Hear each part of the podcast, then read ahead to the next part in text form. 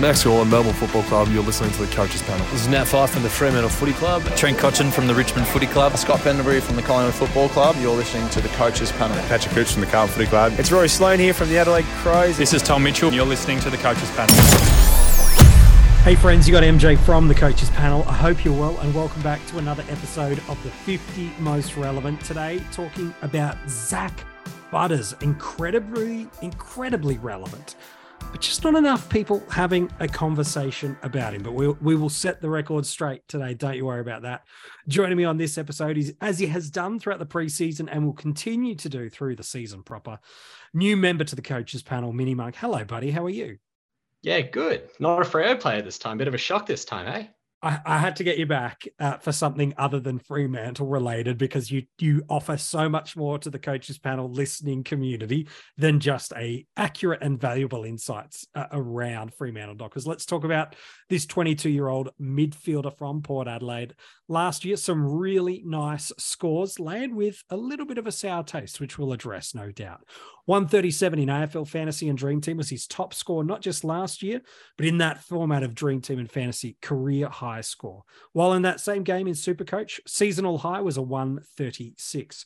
And it's around about 30 points shallow, though, of what he did the season prior as his career high supercoach score. It was a 163 against the Essendon Footy Club.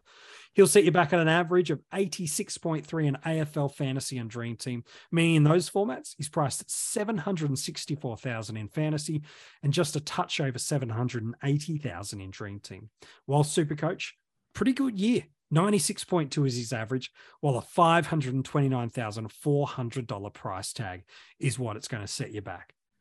It's amazing, Mini Monk. 12 months ago, one of the most hyped and anticipated players in our forward line was Zak Butters. He was going to take the leap. He was going to become an elite. He was going to become the next big thing to really kickstart our fantasy footy years. And round one and two, we got a little bit of that. And then the next month was really cold. He gets injured, he has volatile role. And now, 12 months on from where he was, coaches have completely forgotten about the scoring potential and pedigree of Zak Butters. You only need to look back at the last five rounds of the season, let alone round two, round one and round two, to see his scoring pedigree. I mean, starting off with a 96 and a 114 in Supercoach, then backs it up with a 137 in AF and DT and a 136 in Supercoach. You're thinking you've nailed this. You've nailed the underpriced premium who can go yep. on and be a top six forward for you. And then round three gets injured and he's pops a 59 in AF and DT and a 58 in Supercoach. And he comes back, doesn't do too badly against the Demons, gets back to his form against the Blues. Round five, Bam, yeah. round six against the Eagles. He's sick, he's unwell, he's parked forward for the entire game, pops a 34 in AF and DT. Yuck. 58 in Supercoach. And you're just going, gosh, how can I justify holding this guy? Yeah. And you're just thinking, right, how many coaches have been burnt by him? Not only, you know, last year, but in previous years as well. He has, you know, popped some bad scores where you think, well, is he really going to be able to become a premium for us throughout an entire season, or is he just going to be that perpetual tease? Someone like a an Isaac Heaney who constantly mm. shows that they can become a premium, but just don't be able to take the step that you need for them to be a top sixer. But I think someone like Butters actually has that in him. He, he's he's shown that he has the craft to be able to perform in the midfield and perform up forward and be able to continue to score over 100 for continued stretches in, in AFDT and in Supercoach. So I'm shocked that he's not being talked about more this preseason when there's so much hype around, you know, you wanting to be starting top tier forwards like Dunkley, Coniglio, Taranto, and his teammate in Rozee. Mm. And you look at someone like Butters, and people seem to be missing him, and, and people, people, no, they're just not talking about him that much. No, well, we we we think back to those moments that were absolutely a, a combination of injuries and role, um, where he didn't get the highest of the highs of what we expected. And yet, when we look at his season in totality, taking out the emotion, which is sometimes hard in fantasy footy, it's actually a hmm. pretty solid season. An average of 86.3 in fantasy and dream team, six tons, two of them over 120. Sure, seven under 80. Uh, while in Supercoach, a 96.2 one five as an average across the year, 11 tons from 20 games. Five of those huge 120 plus scores, six scores under 80. But here's the kicker if you were to look at him based on the forwards we have available to us now, just by average, he's seventh in Dream Team and fantasy. Even with that number of injury impacted games, poor scores, poor health, poor role for pockets of the year. And fourth in Supercoach, even with such a sour taste. And then we look, as uh, Mini Monk has already alluded, to what he did at the end of the year. Over his final five games, a 107.4 average in Dream Team and Fantasy, and a monster 115.6 in Supercoach. But it's not just the final five. Even look the fortnight earlier and do a final seven 101.1 in Dream Team and Fantasy, 106.8 in Supercoach. And there's these pockets, if you look through his 21 and 2020 data, we're seeing pockets and stretches of one month, six weeks, eight weeks, where Zak Butters is putting elements together. And as we walk into this season, Mini Monk, I, I know it's always dangerous to contrast one player alongside another, but just purely by the fact that Rozee and Butters were drafted in the same draft together, in the same team together, priced in comparable points across the formats, it, it doesn't feel too unfair to put them side by side. Um, and I know you've got some stats of, of the two that you want to share in a second, but even just in ownership, it's unbelievable how these two couldn't be further apart, yet their scoring be so similar. Rozee's ownership in Supercoach, 33%. Butters, 10%. Rozee and Dream Team, 38%. Butters, 10%. Rozee and AFL Fantasy, 42%. Butters, 6%. For guys that are pretty comparable, geez, they're a long way apart. Yeah, I mean, across the formats, they're essentially the same price. You're, you're skimming, yeah. you know, five or 10K between them. In terms of their averages from 2022, pretty similar as well if you consider their averages from games where you know Butters was injured or unwell, and games where Rozee had a poor um, poor role, say the first five rounds of the season where he had you know no CBAs, was park forward a lot, then sure. around 60 goes in the middle. 99 AF average, D, AFDT average for Rozee, mm. 96 for Butters. Wow. 107 super coach average for Rozee, 106 for Butters. They're identical players, and yet there is just no chatter and no ownership to back it up. So, what is it that people are missing? Are people getting worried because they're scared that Butters is going to get injured? Are they worried that he's more volatile in terms of his role? Well, I don't think he's more volatile in terms of his role. I think he showed through the year that he had the more consistent role of the two players. I agree. So why are people hotter on Rozee than Butters? Maybe it's the round 23 game where Rozee goes 160 in Supercoach and 130 in AF. Yeah. Butters didn't have a bad game. He went 120 in AF and 125 in Supercoach. And the four games before that, he was going at 100, over 100 in Supercoach in all of those. And a 105, 110 average in AFL and DT, AF and DT. I mean, is there really that much between the two of them to say a 30% ownership difference? I Surely don't think not. so. Surely not. Uh, like I've got a couple of questions for you, but um, because for those of you that went to coachespanel.tv the other day, you would have seen Mini Monk gave some great strategic reflection on his. Well, let's be honest, mate, you had a really strong year across all formats, but mm. you came second in Dream Team last year, top 100, top 50, I think it even was in, in AFL Fantasy, and pretty yep. comparable to in Super Coach.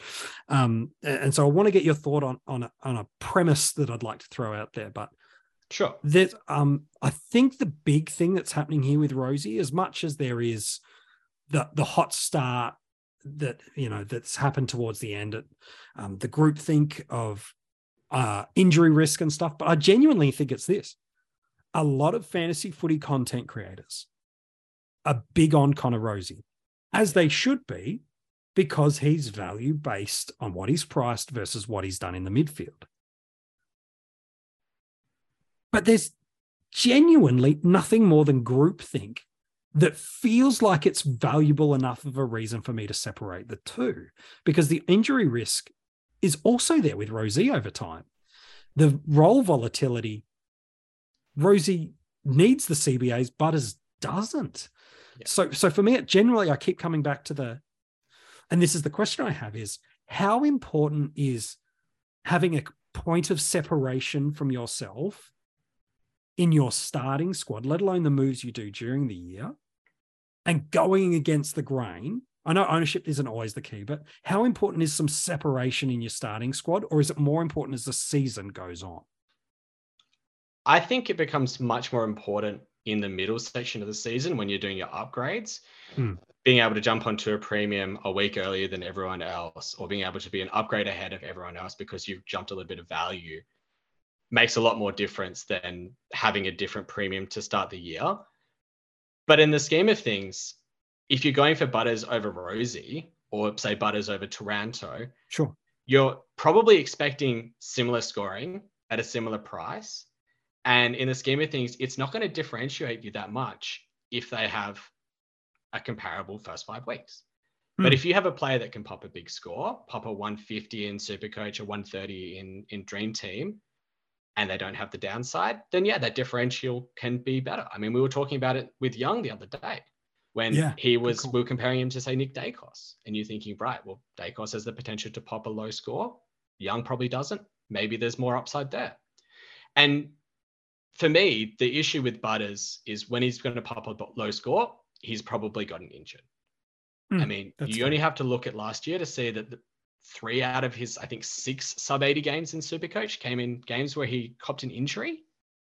Or was sick, yeah. Yeah, or was sick. I mean, whereas Rozee, he gets thrown forward for the first five games of, of last year, and he is, frankly, not even close to a mid pricer. There no. were draft coaches who didn't want to field him because they dropped he was playing him. that pod. Yeah, he got yeah. dropped to the pool. Yeah. And I don't think anyone ever thought about doing that with Butters for the year. Sure, he had some bad no. games, that's but true. you're still holding him through those because you know that he has the ability to come back and be able to score.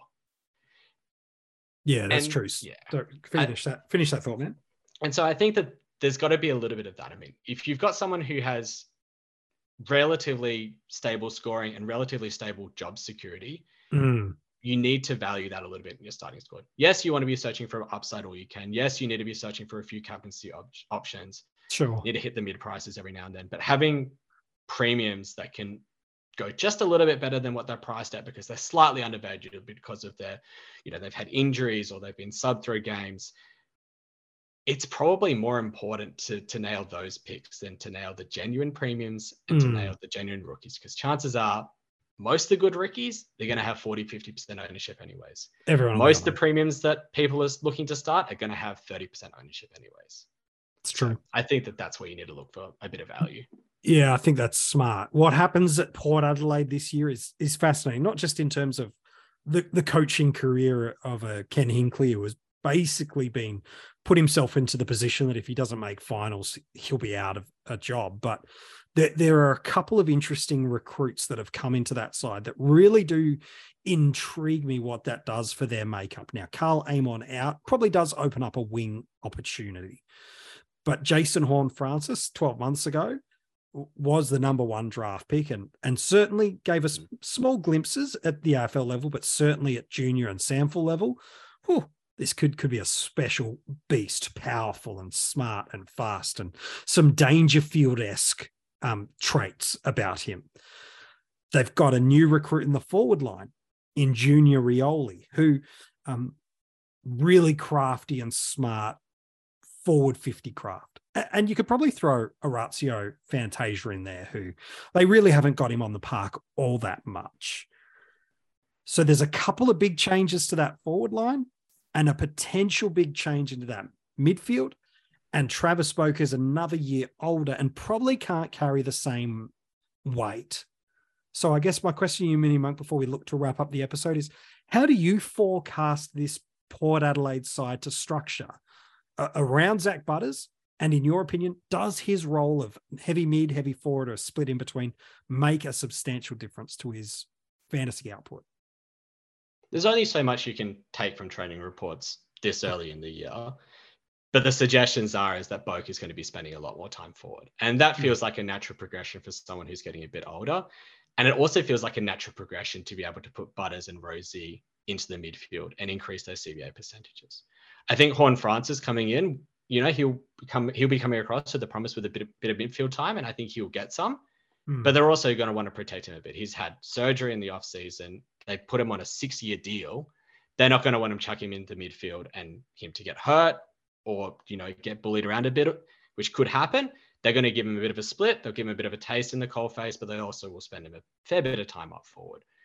I think that the additions of you know Junior Rioli and Orazio Fantasia coming back off of missing majority of last season can only be Mm. beneficial for for both Rozee and Butters to an extent. I mean, it's just going to lead them having more midfield time, having to spend a little bit less time up forward. But the other thing is that Butters has shown that he doesn't need to spend a huge amount of time in the midfield to be able to score. I mean, that last five stretch that he had, I think he was only getting about 30% CBAs. It's Mm. not a lot, and yet you're still pumping 110 Supercoach and 105 AF and DT. yeah. And you're telling me that he's maybe getting another 15 to 20% coming into 2023? Sounds pretty juicy. Sounds really good to me. We've talked about it a lot through this preseason. Uh, Aaron Hall has been an example amongst others, and Elliot Yeo just a few days ago. If the injury risk is the reason you don't want to start someone, well, then you almost have to fade on them during the year because that injury risk will only, based on the variable of history, only further increase with every game played. So if you're ruling Butters out now in your starting squad, can you trade into him? Absolutely. But you can't be filthy at yourself for trading into him going, I knew he'd get injured, which is why if injury is the factor here for you, I would advocate strongly to go, well, start him, bank the good scores, and if the injury comes, it's one trade, as opposed to watch him do what Minimonk has so beautifully said score with probably as good as any of the forwards we've got available to us this year in ceiling wise. Do it for five, seven weeks. Go, oh, I knew I should have got him. He's no longer value. I'm now paying top dollar, and that's a trade, maybe two. Then, if the injury pops, there's a third trade alongside of it. It's it's why we often talk about if there's an injury risk, bank the score, make it just one trade, or fade for the year and don't do it. But people don't process it in that way. The other factor for him is if you are looking for some separation, if that's important to you in your starting squad, those ownership moments we shared it uh, kind of middle way through the podcast might just be enough to tip you over the edge. Is it Rozee over Butters for us or Butters over Rozee? That's not what we're saying. In fact, what we are saying is everyone's talking about Rozee. Butters in the conversation should be equally looked at as a consideration and not forgotten and left in the dust. So, draft day is interesting, Mini Monk. Isn't it ever? A very, I- I think where people, people more, maybe this is conf- recency bias. I think people will jump earlier to secure a, a top five forward or top 10 forward, probably earlier because the, the list does thin out a little bit. Um, and so Yeah. to get a good forward, you got to go a bit earlier. Yeah, I think that there's. Oh, Dunkley, Taranto, all probably get ahead of him. Does Rozee Yeah. go ahead? Where, where do you have him? What's your take on the forward ranks this year? I think Rozee goes ahead, and I I, think think, so a lot too. of that is the hype. I mean, I there's think so. countless articles that have come out about Rozee. You only have to scroll Twitter for five minutes, and you can see his name. And I think Butters is around the mark, probably Mm. at the lower end of those top five, Yeah. but he's definitely an F1. And yes. the question is, what round are you probably taking him in? Are you comfortable with him as an F1? Do you want to back him up with another pick that's a bit safer, a bit less, you know, um, you don't have as much injury concerns about? That's probably a viable strategy. If you could get him on the turn at the end of the third round and back him up with another, you know, reliable forward, say like a Dylan Moore or maybe even an Errol Gulden, Mm, be laughing. yeah. But yeah, I think somewhere in that third round is about where I'm going to have him. I think in both formats as well. I, I think you're right. If you want one of Cogs, Dunkley, Taranto, and Rozee, you are spending a first or a second round draft pick. If if it's a 10 team league, that I- would presume most, if not all, will be gone by pick 20. So I'm not opposed, depending on where you find yourself situated on draft day, you know, fading on those guys again, depends where you're drafting from, and going, I'm going to pocket a Doherty. I'm going to go heavy on the mids. I'm going to do the, that's where mock drafts are so helpful. It gives you an indication to trial different looks and feels of things. So I'm with you, man. I think I think Butters is not getting the love that he should.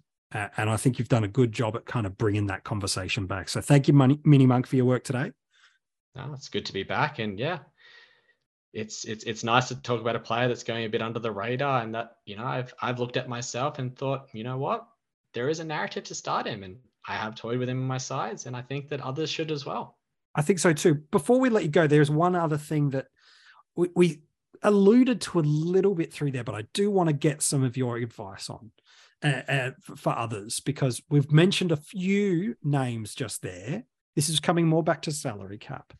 Hmm. We've mentioned Taranto, we've mentioned Coniglio, we've mentioned Rozee. Not only are these popular names in the forward lines, but they all share the same buy round. So potentially you could be missing in the round 15 buy, which is best 18, by the way. Taranto, Coniglio, Rozee, and Butters. What's your take on the community's initial reflection to seeing potentially their F1 to 4 all gone? Well, I mean, the two things that I think about is that there's 14 rounds between now and that buy, and there's three other lines that you've got players on. You don't know what's going to happen to your premiums between now and that buy round. Players get injured, players miss games, players have role changes through the season, and mm-hmm. you might want a different and DPPs happen as well. Like you might have different forward premiums that you want by the time the buy round comes. And okay, you go heavy on round 15 forwards in your starting squad and you end up with all of them at round 15. Great. You can cover it with the other lines. You can easily still get to 18 whilst having five forwards missing because they have a lot of them are going to have DPP into the midfield. You're going to yep. have rookies that get DPP. And I just think that it's maybe something that people are starting to get concerned about, but I, I think that there's a long time between now and that buy round. There's a lot of other things to play out. I don't think it should be something that's a massive consideration at this stage of the year. And we've got more trades than ever before in limited trades formats. We've even increased a year. Yes, there's more rounds this year, but we've increased a trade on what last year felt, man, we've got so much we can burn through these mm. to really be aggressive. So um, there, there is multiple things we could do, uh, as Mini Monk has beautifully highlighted. Mate, I'm going to thank you again. You've dropped some gold for people on this podcast. Well done, buddy. Thanks for having me. If you want to go and read the article on him right now, Zak Butters' article is online for you now at coachespanel.tv. If you want to go and read any of the other players, you can also go and check them out while they're there. There is something dropping every single day in the preseason that's going to help you through your fantasy footy year. The podcast, they're landing fresh and firing for you. The 50 most relevant, our trade and strategy podcast will start to pick up through the month of February. And of course, if you are loving the content you've seen from the coaches panel so far in 2023, then for just a couple of dollars a month, you can join our Patreon supporter group. You will get access to a bunch of exclusive content, more podcasts, hidden groups, and it's just a nice way to help support us do what we do. All the details for that are at coachespanel.tv. So, who's coming up tomorrow in the 50 most relevant? It's a guy that since 2015 has scored 100 or more in Supercoach. Staying in Supercoach, it's a guy since 2019 has not dropped his average beneath 110. You got to go back to 2019 to see that this guy has given us four consecutive seasons of 100 plus. And he's in the mythical creature territory of a second year breakout. Who is this guy that has been so good for so long and is like Butters, just getting glossed over again and again. We talk about this superstar of fantasy footy tomorrow in the 50 most relevant.